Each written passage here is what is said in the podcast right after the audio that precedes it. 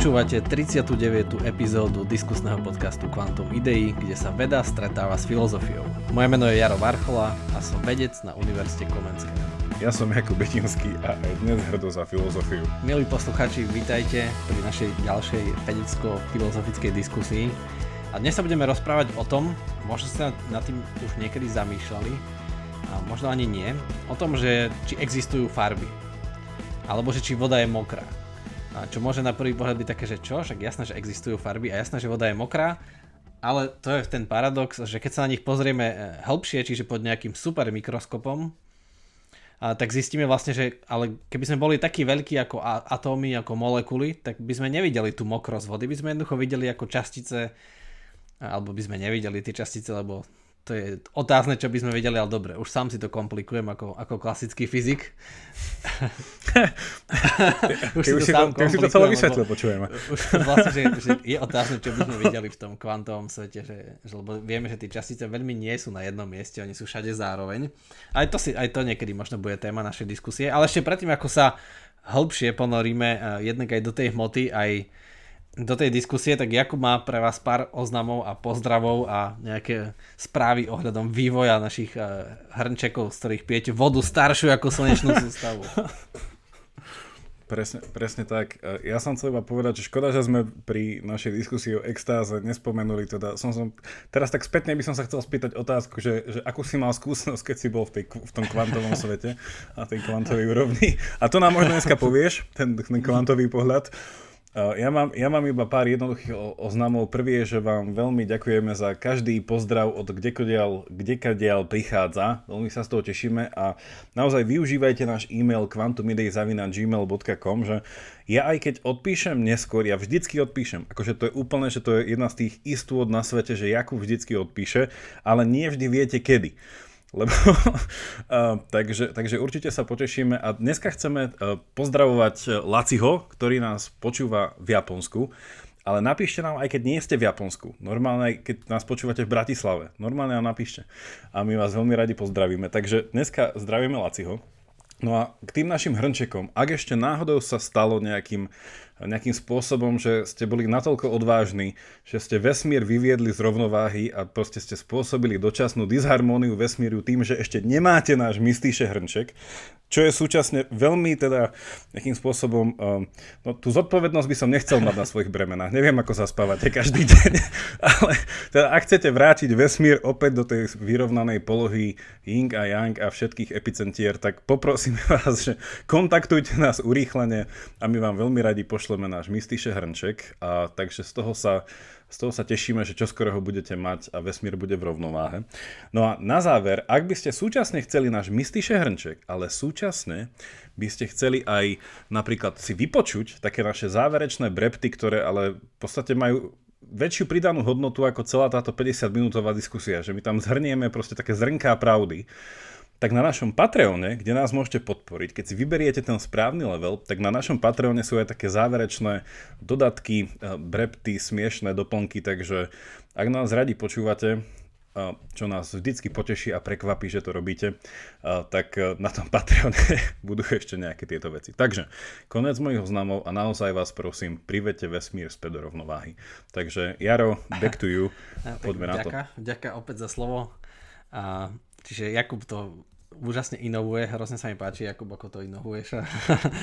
ja, to, ja si to píšem, to sú, to sú prípravy, toto prešlo cez pár draftov. ale, ale je, to, je to super ozaj, aj keď som minulé pozeral štatistiky, že odkiaľ nás všade počúvate, tak ozaj niektoré vzdialené krajiny je super, že kde všade sú Slováci a kde nás počúvate, tak pozdravujem tiež Laciho.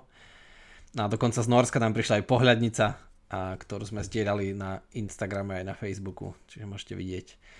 A tak, hej, teš, tešíme sa tomu. Ani ja ešte nemám hrnček, ale tu by som nemal ani hovoriť, lebo tiež som zodpovedný potom za mnohé zlé veci. No, sa mi zdalo, ale... že som sa zle vyspal včera, tak Jaro, hm, už sa, vrát ten vesmír do. Už sa ten vesmír do takže... A, hej. A, tak dobre, tak, tak, tak tej dnešnej epizóde, čiže už sa to trochu tak uviedlo, aj, aj hneď som si to skomplikoval sám, a že kde môže vzniknúť tá komplikácia, tak ale uvidíme, uvidíme či to Jakub nejako filozoficky vyjasní. Tak ešte tak raz naformulujem ten, ten problém na tú otázku, že určite ste počuli už to tvrdenie, že farby sú ilúzia. Že neexistuje nič také ako modrá farba alebo zelená, ale pritom to je niečo také, že každodenná naša skúsenosť je, že my vidíme veci vo farbách No a to je, to je tiež nejaký fakt, že, že sú iné, že, že niečo má inú farbu ako to, hej, že drevo má neviem, hnedú farbu a listy majú zelenú a obloha modrú, čiže že tie farby sú iné, tak ako môže niekto tvrdiť, že neexistujú? Tak ten vlastne ten taký podklad je, že, že, že oni, tie farby nie sú nejaké reálne, tie farby sú iba výsledkom interakcie nášho oka, čiže keď príde fotón zo Slnka, ten nejak interaguje s tým elektronovým obalom tej hmoty a potom sa naspäť odrazí do našho oka a naše oko to vníma ako nejakú farbu. No a teraz, že na, tak to znamená to, že farby neexistujú tým, že iba my ich vnímame, alebo, alebo ako? Tak existujú, či nie? Nie. Môžeme ísť ďalej. Čiže podľa teba, Jakub, tiež nie? Uh, no, nie, akože takto, ja ako filozof mám to právo povedať, že existuje viacej druhov formy, foriem existencie, takže neexistujú v každom množnom vyjavení spôsobu existovania. Takže určite neexistujú nezávisle, tým pádom, že nejakým spôsobom mali nejakú, nejaké, nejaké vlastné bytie, uh, niečo také. Ale ja chcem iba teda k, tej, k tomu tvojmu úplne skvelému úvodu, uh, teda o tej, o tej mokrej vode a o tom, že či vidíme farby že toto je fakt, že, že super otázka a že my nie sme prví, čo si ju položili, že ono to sa už rieši storočia a teda ja neviem, že kto to riešil, že úplne, úplne niekedy v antike, ak niekto. Čiže dneska, ne, dneska to nebude spor Platon Aristoteles, ale, ale je to akože dosť starý spor, minimálne teda ide späť do 17. 16. storočia a naozaj to riešili veľakrát ľudia, ktorí boli súčasné vedci, alebo nejakým spôsobom čuchli k nejakým, e, proste nejakým vedeckým odborom. Jeden, ktorého spomenieme, ktorý to ako prvý priniesol na stôl, bol lekár. E, lekár, s, e, lekár so záujmom v optike, čiže tam tie farby asi, a potom vlastne vo filozofii. Čiže je to akože dosť starý spor, ktorý je taký, neviem, že ja si doteraz pamätám zo základnej školy, pozdielam jeden zážitok, keď sa nás pani učiteľka na, uh, čo to bola, fyzika? Na fyzike pýtala, že, že prečo je obloha modrá. Hej, to bola taká tá typická otázka. Ona bola super osvietená učiteľka, uh, že vždycky bolo vidno. to, bol, to, to bol vtip. Takže uh, beriem späť, ale teda, že ona bola super v tom, že on dávala takéto sprosté otázky, ktoré naozaj, akože nás, uh, ďalšie otázky si pamätám, že prečo, prečo pivo pení a ďalšia otázka bola, že prečo, keď je aha, že prečo keď e, je záväz na okne, tak nevidíš do izby počas dňa, ale zase v noci nevidíš von cez ten záväz. No, každopád, takéto otázky ja si pamätám zo základnej školy. Neviem, kde vy ste chodili, ale odporúčam. Um, čiže a presne tam bola tá prvotná taká tá nejaká, aj pre mňa taká tá filozofická intuícia, že keď sa naozaj človek zamyslel, že prečo obloha je modrá, že a kde je tá modrosť tej oblohy? Však keď sme pozerali nejaký prvý film, keď akože niečo vyletelo do toho vesmíru, tak proste, že išlo, išlo, išlo a zrazu čierno. Kde je tá modrá? Že, že ani v jednom tom bode, keď človek išiel cez tie oblaky, tie oblaky neboli modré. Hej? A že kde to je? Takže toto je naozaj že taká tá, jedna taká nejaká tá prvotná, neviem, či ilúzia, alebo niečo také, že čo človeka dá, do, dosiahne tie otázky, že teda a tá modrá je, či nie je? A tie farby sú, či mhm. nie sú?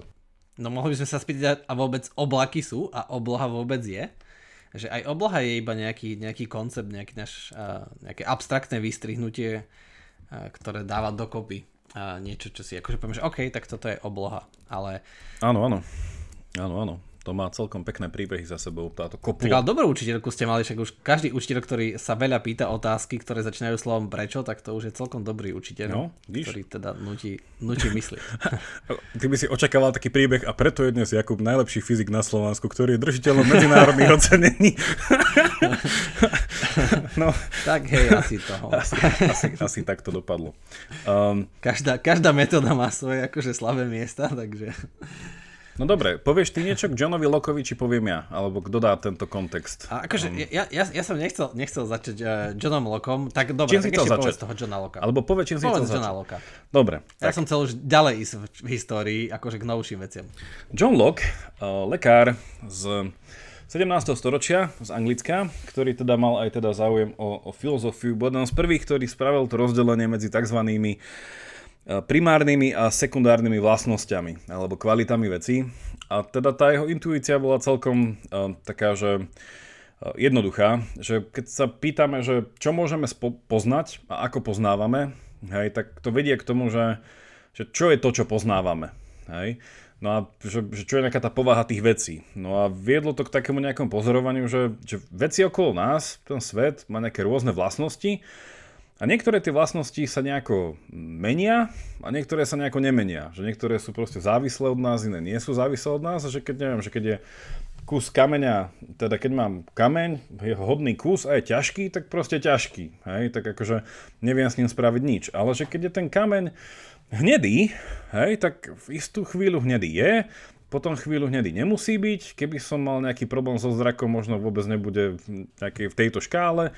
Keď ho uvidí netopier, tak akože asi tu jeho ťažkosť a tvrdosť nepocíti, teda tu tie pocíti, ale teda neuvidí tú farbu. Čiže ako keby boli isté vlastnosti veci, ktoré sa veľmi líšia, či už od človeka k človeku, od druhu zvieraťa a tak ďalej a tak ďalej. No on to vlastne rozlíšil medzi týmito dvoma, že primárnymi a sekundárnymi, no a tie príklady by boli že primárne vlastnosti veci sú ich tvrdosť, ich nejaká rozťažitosť, ich pohyb, uh, ich počet a ich tvar, hej, nejako takto až. A potom, že tie druhé, ktoré závisia, a teda to bol to, tomu sa dostanem hneď, že závisia z časti od nás, že nie sú nezávislé, tak to už ako Jaro, ty si spomenul, že to je farba a potom súčasne je to chuť, potom je to uh, vôňa niečoho a potom je to zvuk, vlastne, že v niečom všetko to, čo prechádza našimi zmyslami a máme z toho nejaký takýto uh, senzorický Uh, neviem, či skúsenosť a zážitok. No a toto rozlíšenie hralo, a teda neviem, kde si sa až ty chcel dostať v dejinách filozofie, ale teda ja to prebehnem za 10 sekúnd, že ono toto potom, ten Jolok ovplyvnil týmto rozli, rozlíšením generácie za ním, že dokonca keď rozmýšľame potom nad filozofmi ako uh, David Hume alebo Immanuel Kant, že Kant má to krásne rozlíšenie, že svet, ten numenálny a fenomenálny, že svet, aký je sám o sebe, a svet, ako sa nám javí. No a to je presne toto isté rozlíšenie, že to je že, že realita a jej vlastnosti, ako sa nám javia, ktoré jediné vieme spoznať, ale v niečom už my sme tá príjme z toho sveta, tým pádom je to neobjektívne. No a potom svet ako v skutočnosti je, ale to nevieme spoznať, hej? lebo nevieme proste preniknúť cez to naše zmyslové poznávanie. Čiže ako keby to rozlíšenie toho, že poznávame cez zmysly, ktoré to nejako to poznanie tak e, robia si tak svojské, no a potom nejaké to za tým. No ono to viedlo až teda v aplikácii nielen teda od takéhoto niečo, čo by sme mohli nazvať to metafyzické, až teda fyzikálne, digitálne. Ale toto sa potom neskôr začalo aplikovať v etike, čomu sa ja teda venujem v časti e, dosť. A tamto rozlíšenie by potom bolo, že sa začali ľudia pýtať v takom 20. storočí, 19. 20. že a čo sú veci ako etika, náboženstvo, umenie, kultúra? Hej, že sú to objektívne veci, o ktorých sa dá objektívne hovoriť vzhľadom na nejaké poznanie, ktoré zistíme nejakým skúmaním. No boli ľudia, ktorí potom v prvej polovici 20. storočia použili presne toto rozlišenie a tvrdili, že vlastne nie, že aj, aj, aj etika, vlastne pojednávanie o dobre, že čo je to dobro, aká vlastnosť veci je dobro. Že poviem, že ja som dobrý, že čo je to za vlastnosť. No a presne sa tu spravil tento mostík a povedalo sa, že to je to isté, ako keby som bol modrý. Hej? Že to je, je to veľmi subjektívne, je to nepresné a v princípe to ne, neexistuje to samo o sebe, hej, ale treba k tomu nejako vytvoriť tomu podmienky. Čiže tam sa vlastne začalo roz, roz, rozlišovať, že tie primárne e, vlastnosti veci sú tie vedecké vlastnosti veci a tie sekundárne to sú také tie nadstavby, ktoré nejakým spôsobom nie sú objektívne a dajú sa spochybňovať. Čiže to bol taký ten krátky mm. príbeh. Čiže už si, už si prešiel až do etiky, ale, ale super, super úvod k tomu, že ja som, akože čo sa týka filozofie, tak ja som chcel prejsť Johnovi Searlovi, lebo on síce akože veľmi prispel do tej diskusie a jeho argument čínskej izby je doteraz výrazný v tom rozmýšľaní o umelej inteligencii, ale on pritom zaviedol takýto užitočný, akože to užitočné rozlíšenie, že sú veci tzv. ontologicky subjektívne. A to je, to je, to je také hrozne zaujímavé, že, že ako, ako si spomínal, že, že OK, že niektoré tie, fyzik, tie fyzikálne vlastnosti sú napríklad tie primárne, ale je otázka, že či tie sekundárne potom vôbec existujú že, lebo, lebo vlastne keď, keď všetko to sekundárne viem odvodiť iba z tých primárnych, z tých fyzikálnych, tak potom toto je vlastne iba nejaká skratka, hej, nejaký, že ono to neexistuje skutočne, je to iba nejaká naša mysliaca skratka, hej, nejaká množina, ktorá mi ne, akože mi umožňuje myslieť o tom veľkom predmete a nemusím sa zamýšľať nad tým, tou jeho stavbou, ale v skutočnosti je nepodstatná, hej, pre vývoj toho predmetu a preto, čo sa tam deje. No, že takéto ontologicky subjektívne veci, ako sa uvádza, je neviem, napríklad štát alebo demokracia. Hej, že, alebo peniaze. Hej, že peniaze sú iba, iba kúsok papiera, ale, ale že v niečom uh, majú aj nejakú kauzálnu silu. Hej, lebo ja keď niekomu dám peniaze, tak dostanem za to nejaký tovar, že môžem tým, že vlastním tie peniaze, ktoré sú síce iba kusy papiera, ale tým, že majú tú hodnotu, tú, ktorú sme im my dali, hej, akože z toho nejakého emergentného levelu, tak zároveň akože majú aj nejakú kauzálnu silu. A teraz, že možno by bolo hlúpe povedať, že neexistujú, nie? Alebo že aj tie farby, hej? Že, že možno netopier nie, to je super príklad, že netopier vidí cez echolokáciu, teda cez zvuk, ale že, neviem, nejaký iný zluk atomov, napríklad medveď, ktorý tiež nejaký zluk atomov a teraz uvidí nejaký, nejaký hríb alebo nejakého hada a podľa farby on urobí nejaké rozhodnutie. No a teraz ale poviem, že ale farby neexistujú, ale, ale počkaj, ale veď ten zluk atómov zvaný medveď, urobil to rozhodnutie a pohol svoju hmotu, a teda aj inú hmotu, na základe farby. Čiže zrazu farba toho hada alebo toho hrybu bola príčina toho, čo sa deje v materiálnom svete. A teda, že, že, že teraz a môžem teraz povedať, že neexistuje, keď na základe farby iná hmota urobila svoje rozhodnutie? Ja za chvíľku sa ťa spýtam a poprosím ťa, aby si nám niečo povedal viac o tých emergentných leveloch.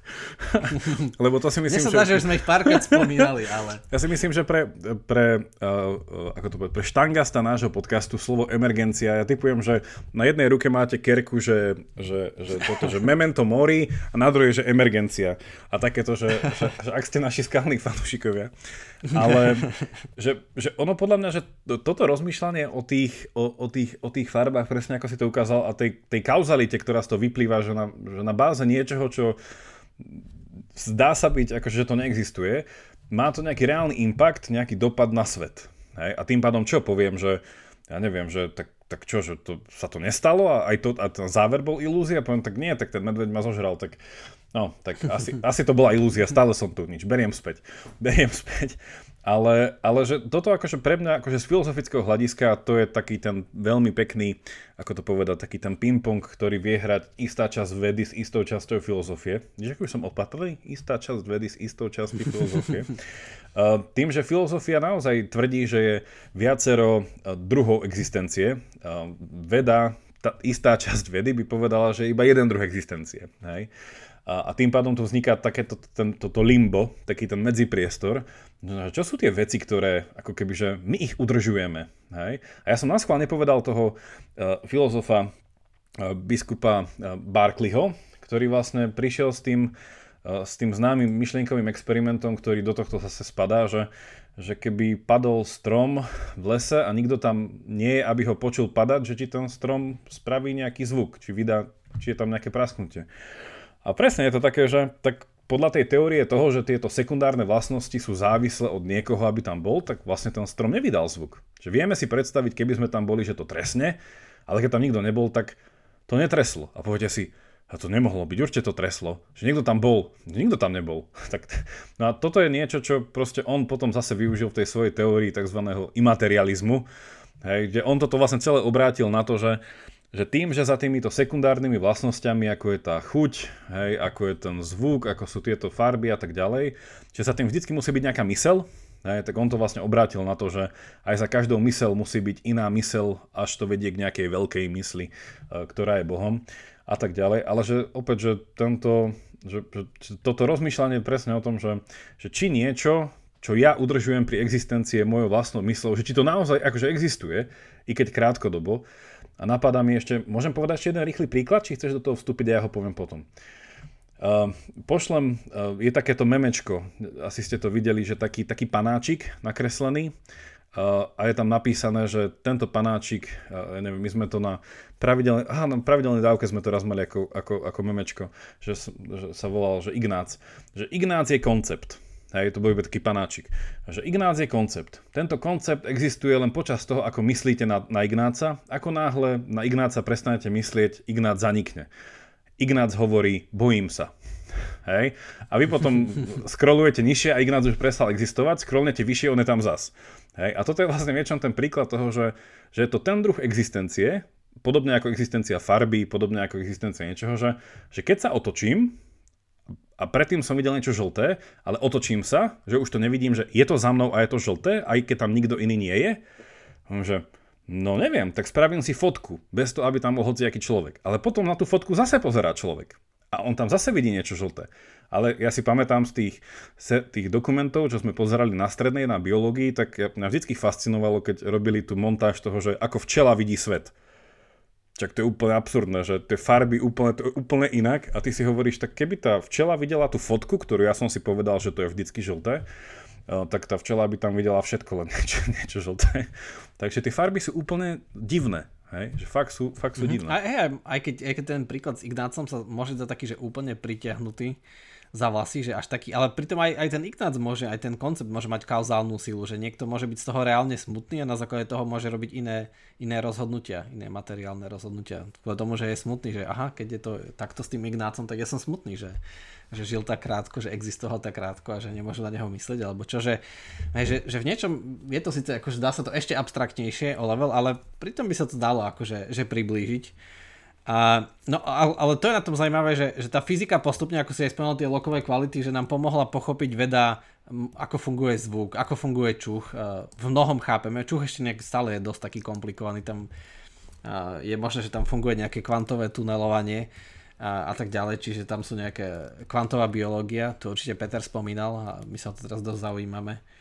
A, ale ale keďže zvuk, vieme, že to sú mechanické vlny a tak ďalej, ale všetko, čo sa spája, zase sa to končí v tej ľudskej mysli, pri ktorej sme už veľakrát boli, že, že tam sa to nejak tak zase spája do celkov a tam to nie je možné prekonať tú hrádzu a tam zrazu vznikajú nové kauzálne sily.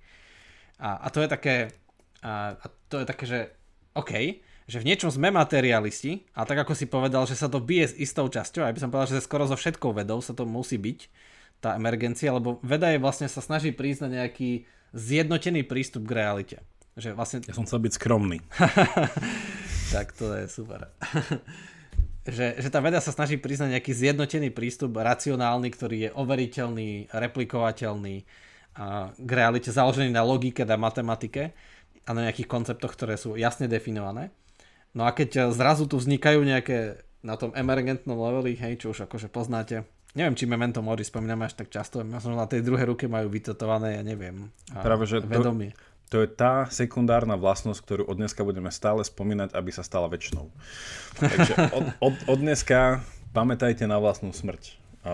Je, je smrť sekundárna vlastnosť? Asi hej. Počkaj, vlastne v antickom Grécku, keď na teba prestali myslieť, tak až vtedy si skutočne zomrel. Ale keď si ťa stále mm-hmm. pripomenali a mal si sochu ako Achilles, Ty, tak, tak keď budete mať naše hrnčeky, budeme väčšine živí, tak nezabúdajte. väčšine živí. nezabúdajte nás väčšine cez tieto kvantové, kvant, kvantové, kvantové hrnčeky. Presne. Keby náhodou táto teória bola pravdivá, tak, tak, tak to robte. Že nie, nie sme si istí, že či je alebo nie je pravdivá. A, tak, tak, tak späť k tomu, že, a, že, že presne to tak vede uniká, ale že ako je možné, že my robíme rozhodnutia na základe farieb, ktoré by nemali existovať, na základe spomienok, vôni, peňazí, myšlienok demokracie, na základe a takýchto vecí, hej, že, že napríklad, že písmena, hej, že existuje iba tlačiarenská, uh, tlačiarenská čerň na tej knihe, alebo hoci čo, čo vytvorilo tú čiernu farbu, to sú nejaké, akože, nejaké atómy sú za to zodpovedné, nejaká hmota, ale tam nie sú písmena, tam je iba tá čerň až tá, tie písmena vznikajú tou mysľou, tým pochopením, ale napriek tomu ten človek, keď prečíta si nejaký list alebo generál, hej, dostane správu a, a kvôli tomu, čo je napísané v tých písmenách, tak rozbombarduje alebo prikáže rozbombardovať nejaké mesto, čiže veľký materiálny dopad len kvôli tomu, že tam boli tie písmená. Hej, tak je teraz také absurdné povedať, že tie písmena neexistujú, že existujú iba atómy, lenže pozor, ten človek nečítal atómy, ten človek sa rozhodol podať tých slov. A a tu je taká otázka, že či tie slova sú iba s hlukom tých správnych atómov a my sme zase tým správnym zhlukom, ten mozog, ktorý dokáže tie zhluky vyhodnotiť správne, náš zhluk, alebo či už to písmo, že keď sa správne zhluknú atómy, tak vznikne nový level. Nový level, ktorý má nejakú samostatnú existenciu. Ideme do toho, do tej emergencie zase. Už sme prišli na to, ako, ako... sa prekladá superveniencia, či stále supervenujeme? Supervenujeme iba, nie? Supervenujeme. A je teda supervencia, že nemá to väčší preklad. Mm, neviem, neviem, nič lepšie mi nenapadá, že je to na niečom založené, ale nie to je také, že grounded, ne, neviem. Lebo ono... Vychádza to z toho, super venuje, ale... No dobre, sme sa to nechali v takej techni- te- takom technickom uh, labyrinte na chvíľku, ale raz som to počul niekoho vysvetľovať spôsobom, ktorý hneď uchvátil moju pozornosť, keďže tam bol Aristoteles.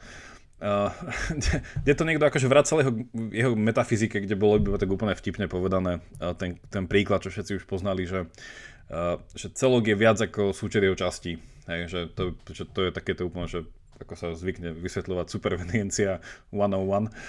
Um, a, je, a je to tá otázka, že či naozaj tým, tým vplyvom vlastne tej mysle, hej, že vlastne, že, že tá otázka, ako si to ja predstavujem, je, že, že zoberieš mm, svet, realitu, hej, ktorá má nejakú tú povahu, že je, je, je nejaká, a potom do nej dáš nejakú inú vec, nazvime to, že nejaká mysel, ktorá je kreatívna a nejakým spôsobom tam zapadá, ale stále vie proste robiť niečo viac.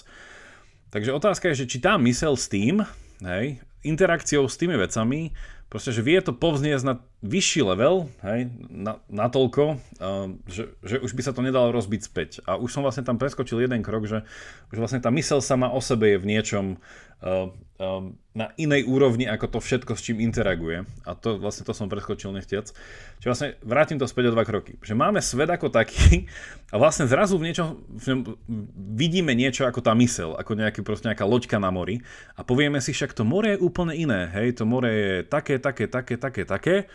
Ale len to, že je tam tá loďka s nejakým tým, teda tá mysel, hej, tak, tak vníma to more, že aha, že zrazu je aj mokré Zrazu je nebezpečné, zrazu je ubíjajúce, zrazu o ňom napíše starec za more, zrazu je to, mor, zrazu je to zdroj obživy, zrazu je to zdroj ekologických problémov. A, že, a pritom to je nič iné, len to, čo to bolo predtým. Hej, že stále sú to tie isté častice, len zrazu tá vec, ktorú nazveme mysel, začala supervenovať a vytvárať proste veci, ktoré, a opäť ako ty si povedal predtým, že ona ich sama v, tom, v, to, v tej ontologickej subjektivite ich udržuje nažive. Keby tam tá mysel nebola, tak nikdy sa nepozeráme na more ako rozbúrené. Nikdy sa nepozeráme proste na more ako, ja neviem, ako nejaký nejakú, že symbol slobody, hej, také neobmedzené vyplávanie na more, že, že, že, že prečo, že však to s tým nemá nič spoločné s tým morom, že podobne ako, že tá modrá nemá nič spoločné s tou oblohou, alebo teda s, to, s tými konkrétnymi e, častičkami e, vody a iných vecí v atmosfére, že, že oni, prečo by mali byť modré, čo majú s tým. Uh-huh. A toto je presne tá otázka, že, že magic, uh, alebo nejakým spôsobom ilúzia. Hej, hej. hej. Že, že čo sa stane medzi tým presne, že že, ako, ako, že čo je pravda o tom mori teraz? Že je to more také obyčajné, že je to akože veľa molekúl vody, alebo je pravda, že je aj nebezpečné, je ozaj aj mokré a modré. Že ja, mňa teraz napadol taký myšlenkový experiment, tiež zaujímavý, že predstavme si, že by sme boli kvark. Hej, to také celkom si to asi tak bežne predstavujeme. Čakaj, čakaj, daj, daj mi dva dní. Čiže uh, každý, každý proton sa skladá z troch kvarkov. Hej? Čiže keď, keď, ste, keď ste veľkosti kvarku, keď ste jeden z tých troch kvarkov, tak počkaj. Tak, tak vy okolo seba nevidíte nič, iba nejaké in, iné dva kvarky, hej, ste kvark, čo vidí, hej, vidíte okolo seba nejaké dva kvarky, cítite, že vás nejaké glóny držia po kope a možno tak maximálne viete, že OK, vy, my traja dokopy tým, že sa držíme cez tie glóny, uh, tak si že tak sa držia za ruky, tak OK, tak my tvoríme nejaký, nejaký proton, hej. A myslím, že to je litium, čo má číslo 3, teraz si nie som istý dokiaľ takúto ľahkou vecou, ale to nie je podstatné. Aj, aj, aj, aj, aj. to, to nie je napíšte podstatné. nám e-mailom, napíšte nám e-mailom, či sa nepomýlil. da, nie, da, dajme, že ich je 8, to je, to je zaujímavejšie, lebo 8 a to už bude kyslík. Čiže, čiže vidíš nejakých 7 kamošov, hej, držíme po kope a, a sme, tvoríme nejaký proton. A, a vidím niekde v diaľke, že niečo iné tam je, nejaký elektrón, hej, alebo niečo také, hej. A, a teraz, že ja vôbec ten, z toho pohľadu kvarku, ja vôbec netuším, čo sa deje. Hej? Že ten kvark nevníma čas, nevníma, že čoho je súčasťou, ale zrazu, keď ten kyslík je len niekde, neviem, na nejakej supernové vznikol a teraz sa ocitne na Zemi a teraz je súčasťou vody a teraz je súčasťou mojej krvi potom je súčasťou nejakej rastliny. A je to stále ten istý kyslík a ten kvark nemá tušenie, čo sa deje. A on tam iba tak je a akože celý čas iba drží akože s tými siedmými kamošmi a vytvára ten kyslík a vôbec nemá tušenie, čo sa deje. Hej? A teraz keby niekto povedal, že iba táto realita je skutočná, teda tých najmenších elementárnych častíc, ale že ten kvark vôbec netuší, čo sa deje. Možno je chvíľu súčasťou DNA, hej, aj tam je kyslík, možno je súčasťou glukózy, možno je v kofole, hej, a, a tak ďalej. On sa všade mení a on vôbec nemá tušenie, čo sa deje. Ale že to je také, že, že toto by mal byť ten základný level, čiže to sú tie základné skladačky ako kocky lega, ktoré tvoria realitu. Ale hneď vidíme, že ten kvark vlastne o ničom nerozhoduje, iba neviem, odpudzuje iné kvarky, lebo oni držia pokope a teda sú kladne nabití a odpudzujú iných kladne nabitých a tak ďalej. A, ale že hore sa dejú šialné veci a ten kvark o tom nemá tušenia. Hej? Že, že, že to je takéto, že tá predstava v niečom, v niečom nesedí. Hej? A, alebo tá a samotná evolúcia, hej? Že, že prečo keď sa dá nejaká molekula dokopy, tak sa roz, rozhodne, že sa bude zachovávať. Aj tam je nejaký to taký emergentný stupeň, hej? Že, že boli bole molekuly, ale keď sa zrazu vytvorí nejaká molekula, tak ona má novú, novú motiváciu, hej. Uh-huh. Má nejakú novú kauzálnu silu, že OK, ja sa idem zachovávať na veky vekov, kým sa to bude dať. Ono v podstate, to, ten protipol toho mm, je slovo, dneska som to asi ešte nespomenul, že, že istý druh, že reduktivizmu, že ono toto inak je pekné na tom, že táto reduktivistická intuícia je tu s nami už tisíc ročia, že vlastne, že ako pochopiť veci, tak opäť, že um, to Lego je super, super príklad. Môžem povedať vtipnú vec. Ja chcem povedať vtipnú no, vec. A potom budem pokračovať. Že ja, som teraz na, ja som teraz na inom nemenovanom podcaste o niečom hovoril a spomenul som tam ako príklad Millennium Falcon a že predstavte si, že máte z Lega Millennium Falcon a potom jeden poslucháč mi poslal... Ja nie, ale jeden poslucháč mi poslal fotku Millennium Falcon z Lega. no, každopádne. Tak to je super. Takže Závidím mu. Takže kiež by som, takže ak nás chcete niekedy potešiť, dvakrát Millennium Falcon z Lega. Uh, každopádne, ale teda tá, tá reduktivistická e, intuícia v tej nejakej epistemológii, že, že ako pochopiť svet, tak, tak rozbíme to na drobné. Hej, že to mám ako, ja neviem, že uh, no a teraz o chvíľku uvidíme, že prečo to vždycky akože neplatí, ale že uh, že z čoho sa to skladá? Dajme si tie nejaké najzákladnejšie tie, tie, tie častice toho celého, hej, tie uh, a keď to rozbijeme, dáme si to pred seba, pochopíme vlastne tie stavebné to, tak potom to vyskladáme späť, že OK, z tohto to je, tým pádom toto sú nejaké obmedzenia, toto sú silné stránky. Um, len problém je ten, že, že tá, takýmto spôsobom bola aj logika vystavaná. Že logika, inak dokonca je tam presne tá metafora tých nejakých atómov, že sú nejaké atomic, proste nejaké, nejaké sentences a statement, že sú najmenšie stavebné častičky vlastne logiky. Hej. Um, no ale vec je potom taká, že predstavte si nejakú vec, a rozbite ju na drobné, pozrite sa na tie drobné veci a poviete si, však to nie je tá vec. Nie? Že zoberiem si, ja neviem, napadne mi uh, záhrad, záhradnícke nožnice. Neviem, prečo mi to napadlo, ale to je jedno. uh, a keď si ich rozoberiete na tie dve časti, kde sú tie nožnice a to striha, rozoberiete tú rúčku, šrobiky, neviem čo, a ešte to po- pomiešate, že to vôbec nevyzerá ako nejaká, nejaká kostra niečoho, si poviete však, však prečo by toto mali byť záhradnícke nožnice? Že to ako vysypať si škatulu lega, že však to je iba Lego, že však to ešte nie sú tie veci, čo sa... Jasné, že má to, že toto sa nedá spojiť so všetkým, toto iba tuto sa dá dať, ale však prečo keď to rozbijem na úplne najmenšie, by som mal pochopiť, čo z toho je. Hej? Že, a táto, táto vlastne intuícia potom viedla ľudí, ako sme už spomenuli to Aristotela, k tomu, že nie vždycky, hej, že súbor častí sa rovná celok. Ten celok je v niečom zvláštny, že ako keby naozaj v tej emergencii, že vytvára to poschodie vyššie, ktoré si to predstavte, že zrazu zabetónujeme a už nie ľahko sa dá dať, akože dostať poden, že ako keby sa stáva vrstvou samou o sebe, že nejakým novým stupňom. Uh-huh. Napadol taký zaujímavý príklad, že že s knižnicou, hej, lebo to už ani dneska málo kto chápe, že na čo ešte existujú tie budovy ako knižnice. Čiže keď vidíte budovu knižnice a nechápete, že na čo je, tak predstavme si, že by prišli mimozemšťania alebo niekto, kto už nevie, na čo sú knižnice a chcel by ju pochopiť tak, že zoberie tú knižnicu a rozbije ju na atómy. Že, tak asi vidíme, že, že vtedy nemá šancu pochopiť, že na čo, na čo je tu tá knižnica. Hej. Prídu mimozemšťania, nájdu po nás knižnicu a budú chcieť pochopiť tak, že rozbijú všetky knihy, všetky súčiastky na atómy a že prečo by to malo im po- pomôcť pochopiť, že že na čo je tu tá budova, že čo je funkciou tej budovy. No, to nás akože pomaly vedie k tej otázke, čiže tuto stále vysvetľujeme tie, um, teda, toto je stále taká nejaká tá variácia na tému, že prečo je voda mokrá a prečo je obloha modrá. Uh-huh. Um, že len to, len to variujeme cez rôzne témy, no a tá otázka teda je, že um, ako to teda je? Že teda naozaj žijeme vo svete, ktorý je zvláštny tým spôsobom, že naozaj sú v ňom nejaké bytosti, ktoré nejakým spôsobom sa vyvinuli. Škoda, že tu vidíš, škoda, že tu nemáme Peťa Jedličku. Nevadí. Uh, že ktoré sa vyvinuli tým spôsobom, že získali taký druh vedomia, ktorý dokáže vytvárať takéto tie myšlienkové artefakty, ktoré sú reálne.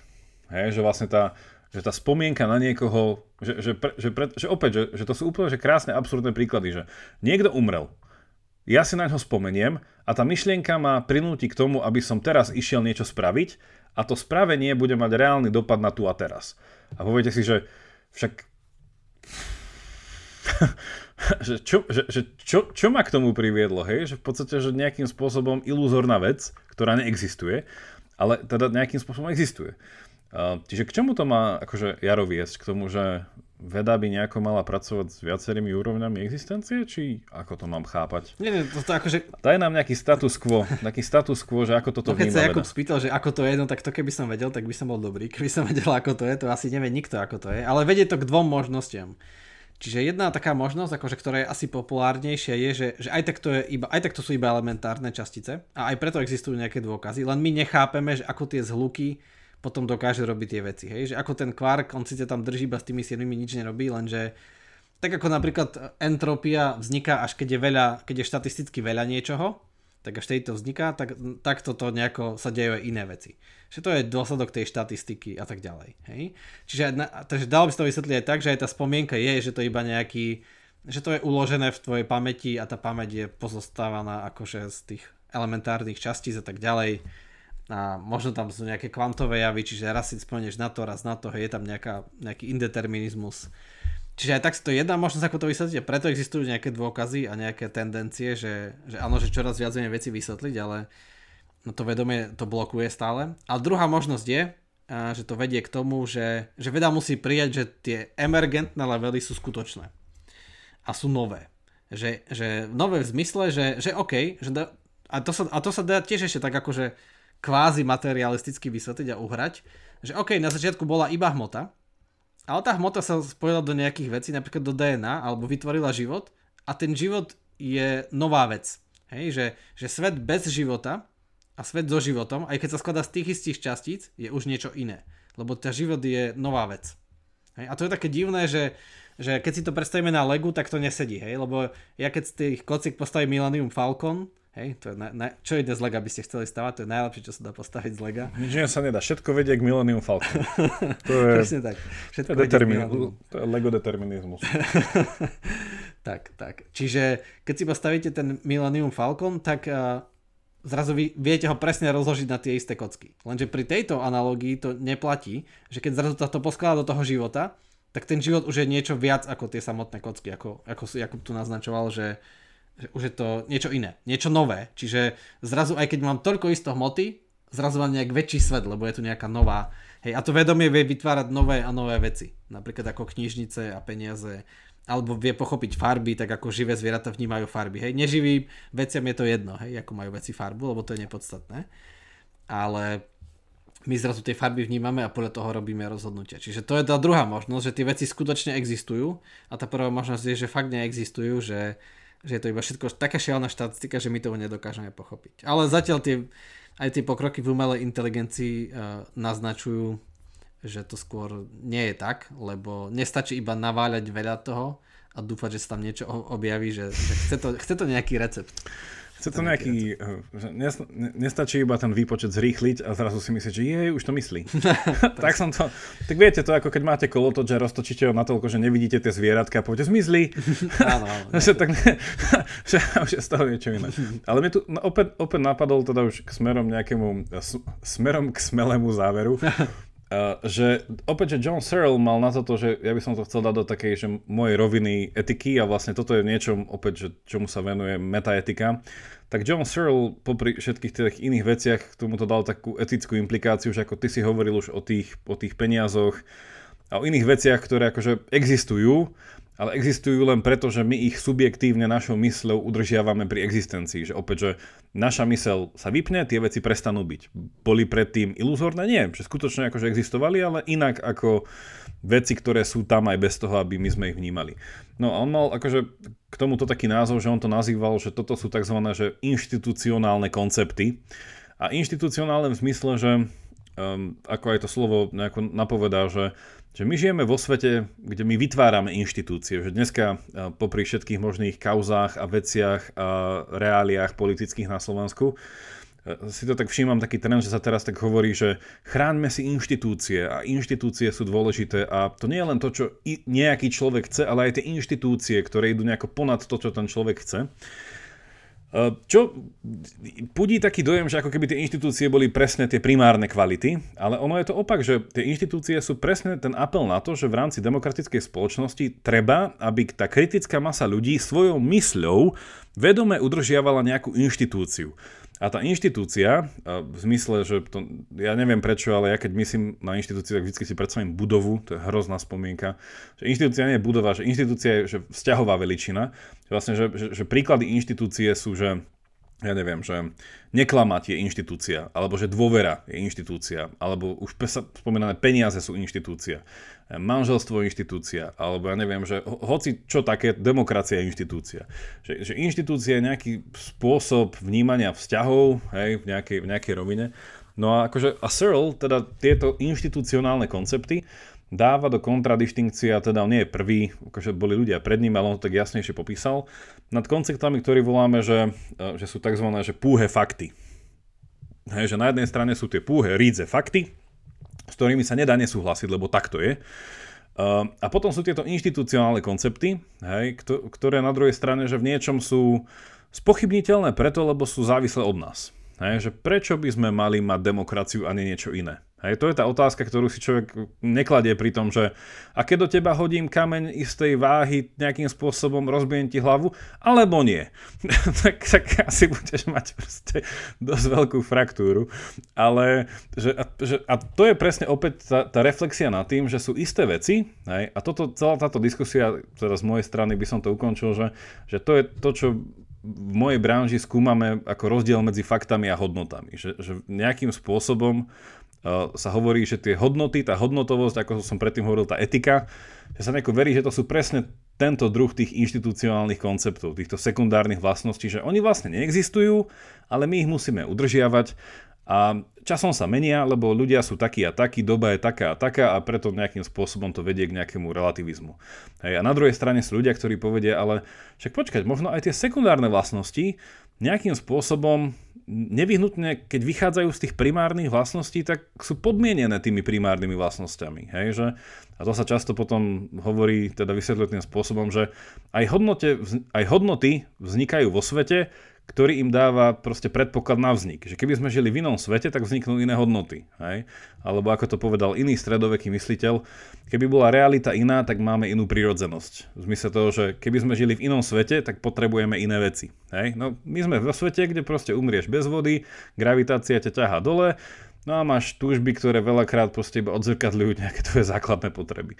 Čiže keby tam svod bol iný, máme iné hodnoty. Hej? A, a toto je tá otázka toho, že, že či naozaj tie sekundárne kvality a toto, o čom hovoríme, či to v niečom naozaj tá nadstavba, ktorá vzniká a existuje, že či akože na jednej strane naozaj, že existuje sama o sebe, ale stále je v nejakom tom pozitívnom vzťahu k tomu, čo ju nejako emerguje. Že vlastne že tá superveniencia síce je samostatný level, ale ten level pod tým, alebo tá nejaká realita pod tým, ju nejako, no, anglické slovíčko by bolo necessitated, že ju nejako nevyhnutne vypudila nad seba.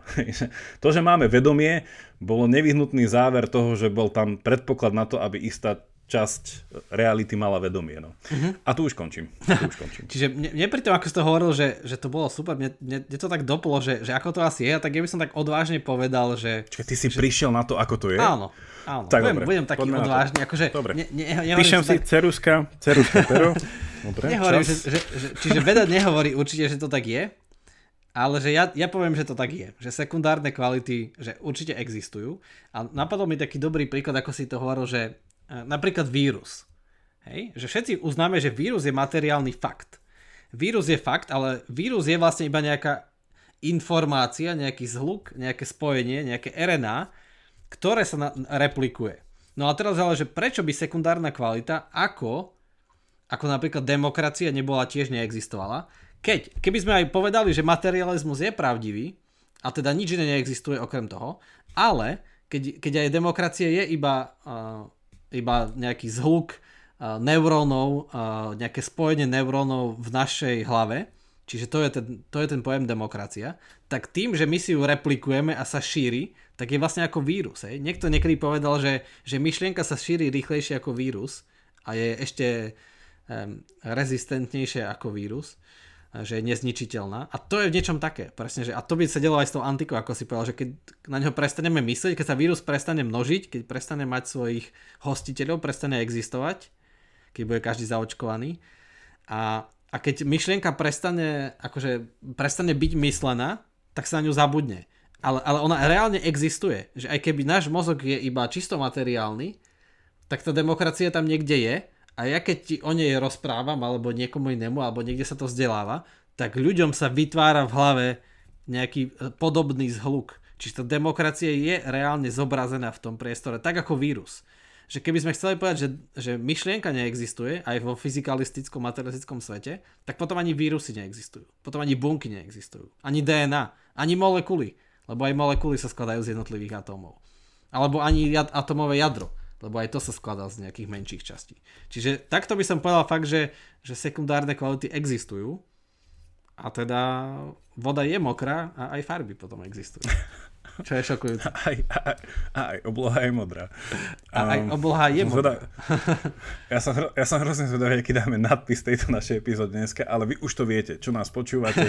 Vy ste v, čas, vy ste v časovej nadsázke, ale inak ty, však eh, ono, ono asi posluchači o tom počuli, že Vlastne je to jedna z tých myšlienok, z ktorého prišiel ten uh, britský evolučný biológ stále medzi nami, Richard Dawkins, ktorý vlastne vymyslel ten, ten koncept toho mému, že my dneska všetci memečkujeme, ale teda, že on nejako prišiel s tým, že existuje nejaký mém. A ono je to presne taká pekná hra opäť na toto, lebo on teda napísal tú knižku, ten Selfish Gene, ale vlastne on potom popísal, že podobný evolučný princíp existuje aj na báze myšlenok a kultúry. A tam vlastne to slovičko, v slovenčine je to také, že nie veľmi, ale v angličtine to pekne vidno, že vlastne to je gene a meme, že vlastne, že on, to, ten meme, ako on to definoval, tak bolo proste tá genetická informácia, ktorá sa snaží replikovať, ale na báze proste tých sekundárnych kvalít, hej, že to ide naprieč kultúrou, pamäťou a tak ďalej a tak ďalej.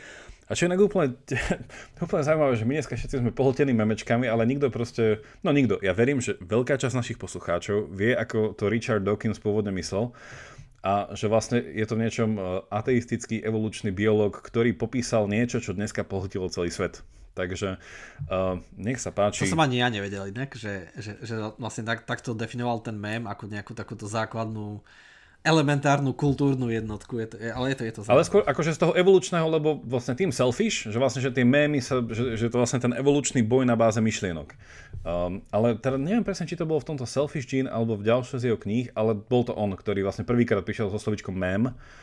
Um, a je to zaujímavé, že nakoľko, že, že aj tie mémy dneska, že keď sa proste šíria memečka, tak ten predpoklad je, že však to je memečko, to bude brutálne vtipné, zasmejem sa, bude to také, že catchy, že to proste nejako zachytí vtipným spôsobom tú realitu, s ktorou súhlasím. Alebo niečo, nie? Že keď bol ten Suez, keď bol teraz proste zablokovaný, tak boli memečka. Jedno z tých posledných, ako pani prezidentka Čaputová riluje. to si videl? nie, nie. Tak to, Ale videl som mnohé. Každopádne, že, že, že tá pointa toho memečka je presne tá, že, že ty sa s tým vieš nejako zjednotiť. Hej? Že vlastne ľudia nepozerajú memečka, ktorým nechápu alebo memečka, s ktorým my proste by nesúhlasili. Že memečka same o sebe sú väčšinou nejaká bublina. Že už je to proste nejaká evolučná skupina, myšlienková, hej, nejaká myšlienková bublina, v ktorej my nejako sme zajedno. Že ako keby sme sa replikovali, hej, ale nie teda um, tie jeans, ale tie memes. Um, uh-huh. tie mémy, hej. takže je to... To, to je dobrý, dobrý príklad, lebo presne keď sa ocitne, ocitne pred vami memečko na vašom displeji, tak presne musí nejako existovať, lebo ako je možné, že ja tomu pochopím aj mnohí iní a miliardy ľudí tomu pochopia milióny, že, že tá jeho informácia musí byť nejak zdierateľná, ale keď neexistuje žiadny iný ako fyzikálny svet, tak akože musí to niekde v realite byť ukotvené. A, a to, nie, to je teraz jedno, či je iba fyzikálny alebo nie, ale musí to v realite byť ukotvené, lebo však my to nejako, nejako to chápeme, čiže niekde to musí byť, hej, alebo v takom platonovskom, hej, svete memečiek. Svete ideí. Pri, príjmam túto, túto, túto výzvu na, na, na, nejaký, na kreáciu hilomorfických memečiek, ktoré budú aj nebudú existovať vo svete uh. No, dobre. Už sa nám toto uh, začína rozvetovať, lebo ešte mi napadlo, že ty si videl ten príklad tých memečiek, čo vytváralo AI? Bol taký, že jednej umelej inteligencii bol daný nejaký input toho, že čo ľudí baví na memečkách a spravil neviem či nejakých 20, to môžem, môžem na to aj z linku. Niektoré z nich boli brutálne o ničom a to je presne ten prípad toho, že toto nie je memečko, však to je trapné, však toto nemá point, ale niektoré z nich si sa išiel zošťať, normálne, akože, fakt, ale akože iba pár z nich, ale oni boli niekedy veľmi zaujímavé takouto úplne zdanlivou, trapnou iróniou. A ty si teraz nevedel, že, a to je podľa mňa presne ten, ten point na tom AI, že podľa mňa ten AI nezamýšľal nejakú tú, tú, ten nadvýznam, nejaký ten, tú iróniu, že on to proste napísal vzhľadom na nejaký proste kód a iba ten človek v tom rozpoznal tú iróniu. Hej? Že, a toto je úplne opäť zaujímavé, by sme mohli ísť k Serlovi, že akým spôsobom sa vlastne kritizuje ten AI v tomto celom. Ale hej, že niektoré boli, akože, ale bolo to podľa mňa také, že minimum bolo vtipné, ale skúšal teda už aj AI robiť memočka. hej, hej, to, to je presne, presne to ukazuje, to, e, to, to je pekný, pekný príklad, že my, my tiež sme, keď sme mali na tutoriály v Komenského college e, tému umelej inteligencie, tak je vlastne taký, cez machine learning je rozoznávanie obrazov a ten, e, ten machine learning, čiže to AI, najlepšie aké teraz máme, vám povie, že čo tam na tom obraze je. Ale ja som vedel, že keď mu dáme nejaký obraz, tak ho úplne nachytáme, lebo tam je symbolický význam v tých obrazoch často. Tak sme mu dali, dali ho tečúce hodiny a úplne, úplne bol mimo. Vôbec akože úplne triesko, že čo sa tam nachádza. A potom sme mu dali ako nejaké 4 ženy šijú americkú vlajku a jedna z nich kľačala, tak AI povedalo, že na 97% sa tam deje nejaké religion, hej? Mm. Ale oni iba šili americkú vlajku ale asi dve kľačali, tak ono to nejak si spojilo hey, hey. s tým religion a tak ďalej. Čiže, hej, čiže to je také presne, že, že nie je tam skutočné pochopenie, že nešíria sa tam tie, tie mémy. Tak to sa mi páči, Jakub, že si rozšíril eh, moju slovnú zásobu a ideou vďaka, čiže už to budem používať. Dneska budem v tvojom sne. ale, ale toto je pekné na tom, že keby sme to zakončili s týmto AI, že taká, taká, taká pionierská myšlienka, že či naozaj, že tá významovosť sa nedieje naozaj v tej emergencii, že, že, že to, čo my sme schopní, vzhľadom na nejakú teda evolučnú výhodu, ktorú máme nad AI, ktorý sa vyvinul maximálne dlhodobým programovaním, Uh, že ten naozaj, že ten výpočet a tá evolúcia, že sú fakt, že dve rôzne veci, že my vieme vnímať ten symbolický, proste ten nadlevel, že v niečom ten emergentný level vie vnímať veci inak, hej, že tu vlastne tu, ten, ten, ten, ten posun v tej významovosti. A je to celé zaujímavé v tom, no, že, že tým pádom m, mm, opäť to ide k tomu, že, že to, to, to dokážu iba nejaké mysliace hmoty, zhmotnené mysle. A, uh-huh. Ale už nechceme ísť k mozgu. Mozog už necháme tak. K mozgu už nie, ale to, tá umelá inteligencia je v tomto, čiže náš skúsený poslucháč už vie, že, že tam sa to presne láme, lebo aj táto otázka, že keď my skladáme AI iba na základe štatistiky a veľkého množstva tých operácií a ono a tam sa vyemerguje nejaká nová kvalita, tak potom je to, je to nejaký dosť veľký dôkaz, keď nie je úplný, že, že stačí iba to veľké množstvo a tá štatistika a teda tam sa, tam sa objaví ten význam a to pochopenie. Čiže že, že, to, že sa to tam vytvorí. Ale ako náhle nie, ako AI bude takto akože zaostávať, ako teraz tu spomíname, nebude mať skutočné pochopenie, tak potom to stále nahráva tomu, že, že asi ten emergentný level, čo vznikol, tak už je skutočný a musíme s ním rátať. Už je tu, hej? A je skutočný. Uh, hej, bolo by, to, bolo by to zaujímavé vidieť, či keby boli dve umelé inteligencie jedna vytvorí tie vtipné memečka a druhá ich má zhodnotiť, ktoré je vtipné, ako by to dopadlo. Mám svoje veľké skeptické výhrady, že by to bolo veľmi nepareto distribuované. Takže... Hej, hej. Ale tak to zase aj medzi ľuďmi, vieš, aj niektorí iní ľudia z, z inej bubliny sa zasmejú na veciach, nad ktorými by sme sa asi tiež nezasmieli. Pravda, tiež pravda. No. Ale my sa zasmejeme na nejakých iných filozofických veciach. Možno AI má vlastnú bublinu, kde sa smejú iba oni. A to je ten tvoj platonistický svet AI a memečie, kde sa väčšine smejú. Dobre, tak vám ďakujeme aj dneska za to, že ste tu boli s nami a za mňa ja sa s vami lúčim a prajem vám ešte pekný zvyšok dňa. Pekný deň, ďakujem, že nás počúvate, majte sa. Čaute. No dobre, ešte niečo vtipné na záver. Máš nejakú aktivitu? Aktivitu? Počkaj, musíme niečo vymyslieť pre patronov. Lebo ak nie, ja som vymyslel. Ale tak daj, ale. S tým No dobre. K, drahí naši patroni, uvidíme, či s tým bude Jaro súhlasiť. Moja aktivita na minútu je odpoveď na otázku, čo si si spravil tak